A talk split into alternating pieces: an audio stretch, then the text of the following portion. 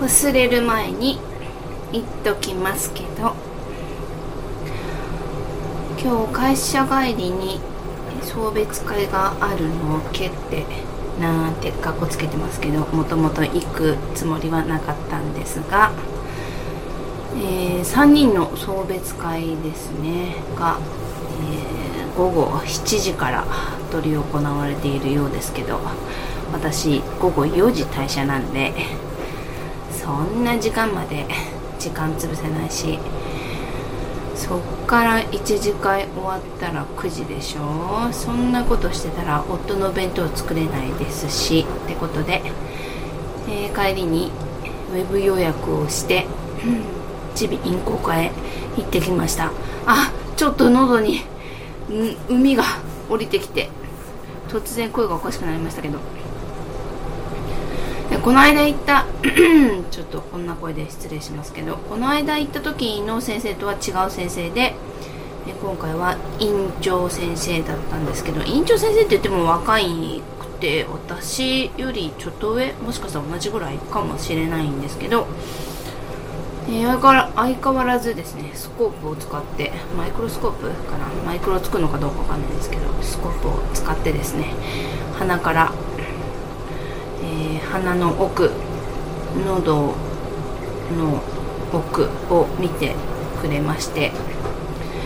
えー、副鼻腔炎ですねって言われました。病名を言うとすれば副鼻腔炎、副鼻腔炎言えたかな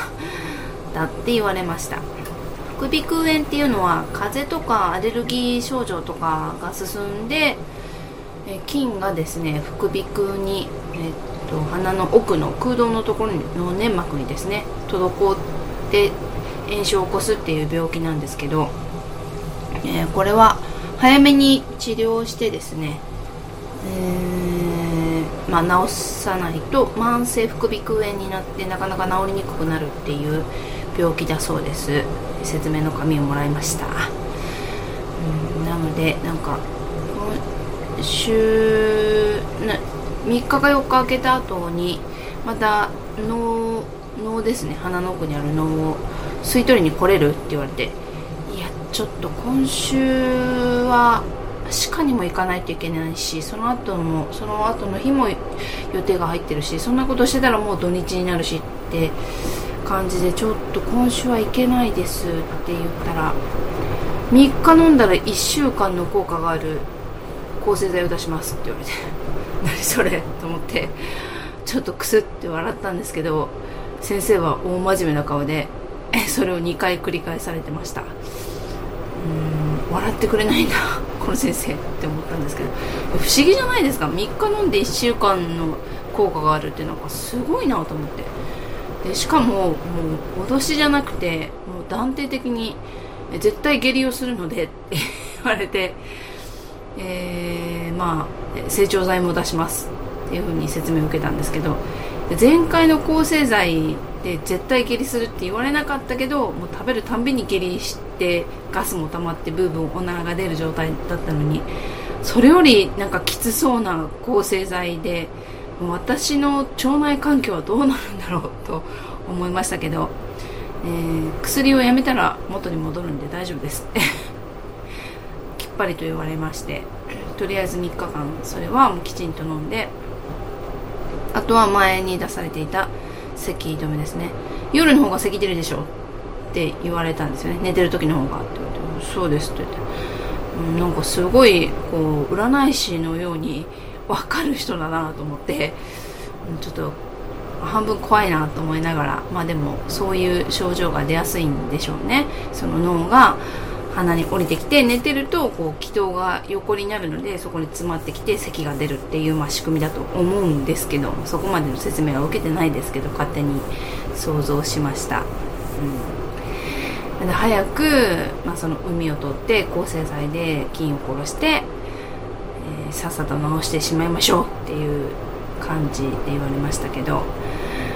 あー咳じゃあ咳止めいらないんじゃない？と今ちょっと思っているんですけどね、うーんちょっと一回やめてみようかなってうーん思ってます。せっかく処方されてるのにね、ね、ウェブで予約しているので、まあ、受付からの待ちではなかったんですけども、受付した時点でじゅうくにん待ちですって出てて、まあ、ただ回転が早いのでそんなには待ってないかな。着いて、うん、じゅうごふんにじゅっぷんぐらいで呼ばれたんじゃないかなって思います。ただ予約をした時間からはごじゅっぷん経ってるかな。うん、まあいい時間の使い方かなって思いますけど、その後薬や薬局松本清に行ったんですけど、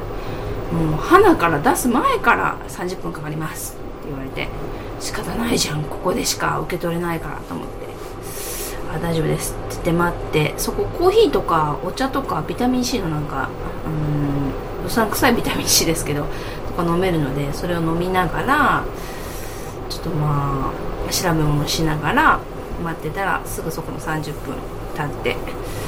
薬をたんまりとまたもらってきまして、これから飲んでいこうと思うんですけど、なかなか治んないですね。いや本当、でも早めに早めに病院に行って病気は治さないといけないなと思います。慢性化になると本当に大変だし面倒だしってことで、ちゃんとこの副鼻腔炎と向き合ってですね、きっちりしっかり治していこうと思います。それではまた次回に